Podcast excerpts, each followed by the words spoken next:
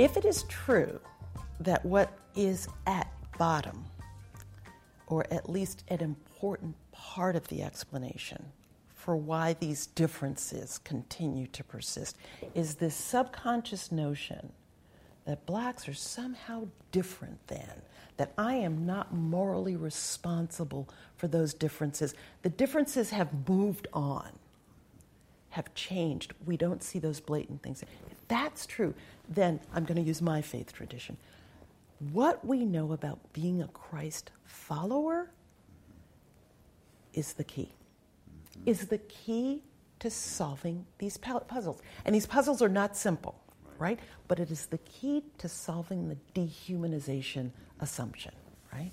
So we think about being a Christian, that is a follower of Christ. What did Christ announce his ministry as? He said, I'm anointed to preach the gospel to whom? To the poor, the recovery of sight to the blind, freedom to prisoners, and freedom to the oppressed, right? If my tradition is Judaism, what did Isaiah tell me to? Call and cry out against injustice, right? In both of those traditions, and I dare say in others I know less well, the fundamental equality of humanity is a moral and spiritual mandate that the rest of the world needs to understand. And we have it. We are compelled to live by it. And that's motivation to have the hard conversations. So, Dana, we've talked um, a lot about, and I've emphasized uh, from the beginning, Jesus' charge to us to love our neighbors. And uh, I opened this entire project with the supposition that we can't love our neighbors if we don't know their story. Mm-hmm. Uh, that does focus a lot on the individual. Mm. And I do think that, as you've just unpacked for us, the questions about implicit and explicit bias are things that every Christian mm. uh, must absolutely be considering and evaluating and uh, sort of sussing as they're maturing uh, as an individual. Mm-hmm. But it seems true to me also that that moral imperative is not just personal, but also institutional. Mm. And here, I'd like to talk just briefly about the moral imperative on the church and the church in America mm. today. Do you have any thoughts on, uh, on that and the ways that the church should be engaging with racism? I do. Um, I do have thoughts, and um, some of them stem from recent tragic events that I think coalesce um, my thinking around the really important structural role that the church has played. Now, understand, I was raised in the Baptist church tradition of uh, social activism being a part of the gospel of Jesus Christ. So there is that bias, strong bias. I think it's biblically supported. But I also do believe that when you look at what's happening currently, where did Dylann Roof go? to do the terrible, horrible thing that he did yeah. in South Carolina. He went to a church where people were praying, right? Fast forward to Louisville, Kentucky. Where did that deranged man go? He went to a Baptist church in Louisville, Kentucky. And then in Pittsburgh, where did the attack occur? Now, those aren't the only attacks. We could talk about country music and we can talk about other terrible places where those attacks, but I don't think that it is coincidence. And I more importantly think that it is a clarion cry to action, right? That the church, we know, as you said, how to love. We know that love is difficult, right? We know that more is required than just to listen, but we know that love is a verb in the church. It is a action that love compels us to, right? For God so loved the world that he did something, he gave, right?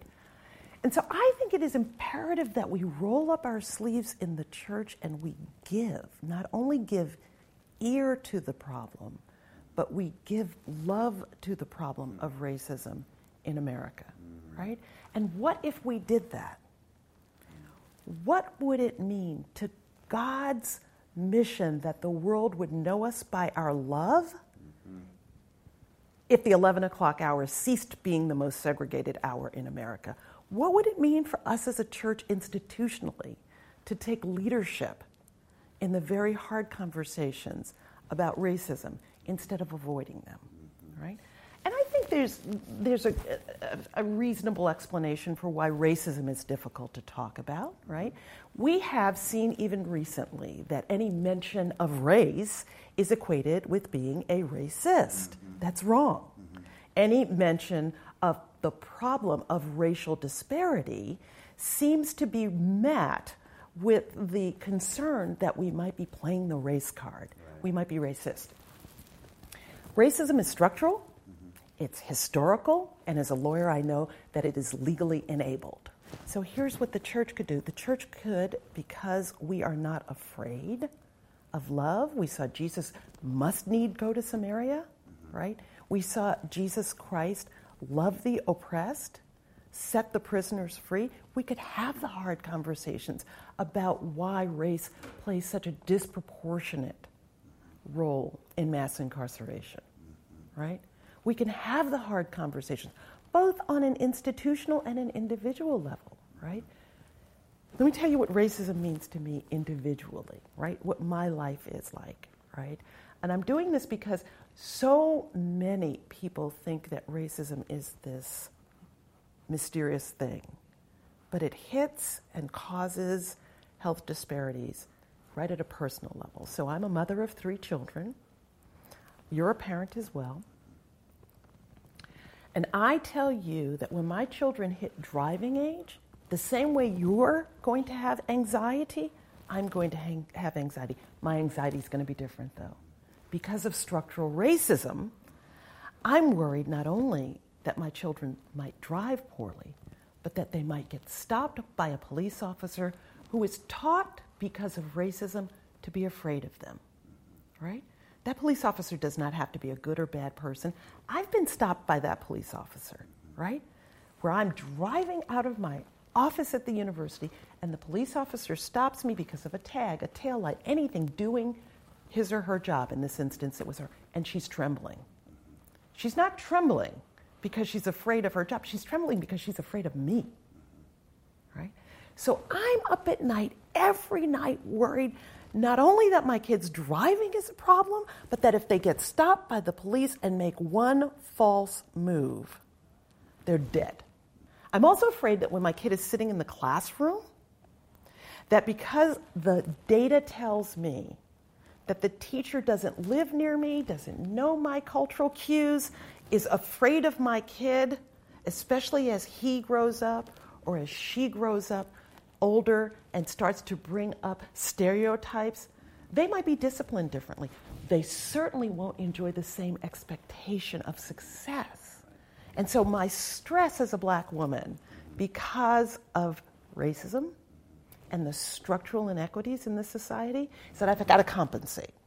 I've got to tell my kid, be super polite. I've got to tell my kid, be super afraid when you're walking in a white neighborhood. I've got to tell myself, be super vigilant to compensate for the expectations that teachers will not have. And I do this every day, every day, every day, every day, right? Those structural differences between my experience, lived experience as a parent, and your lived experience as a parent have a physical impact, right? And that's why racism is personal. That's part of the explanation for these health disparities, right? So, what would the church do? The church would, unlike the larger society, not dehumanize my experience, not discount my experience, but roll up its sleeves and dive into the solutions that would make it, make it better, right? Would start to solve those inequities. And they're not easy solutions right? We have to have contact with one another. We have to deliberately tear down the walls that have segregated and isolated us. Lewis, it is my belief that the violence in Charlottesville was built not from the outside, as so many people wanted to tell me when I arrived, right? But that was built on years of isolation and dehumanization that made us so unfamiliar with one another that we could tell ourselves stories about how different we are, about how one group owns and the other group doesn't own. One group is entitled and the other group isn't entitled. And that could only foment, I'm going to be a little heavy here, because the church remained mm-hmm. tolerant of that isolation, imagined that it did not have deep and penetrating consequences.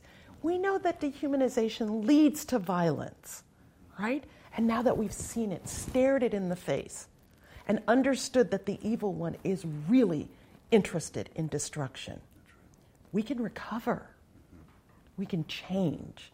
And I think we have, as faith communities, the best hope of changing this terrible, terrible sense of racism that we have in this country now. It is time to recover. It is time to recover. A courageous gospel.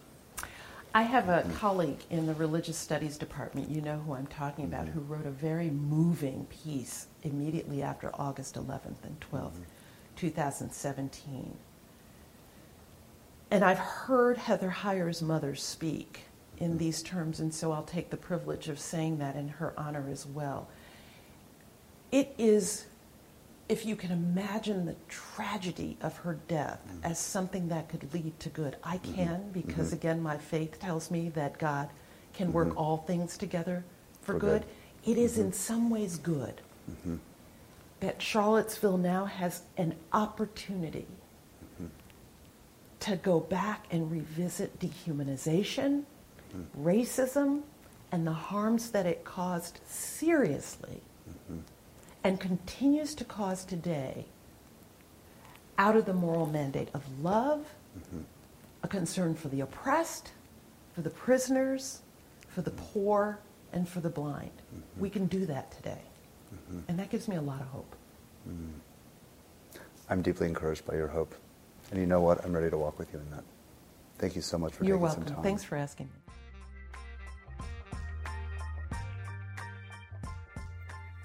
For those of you who are interested in taking steps toward loving your neighbor, the following is a list of opportunities for community engagement in Charlottesville. 100 Black Men of Central Virginia's M Cubed program.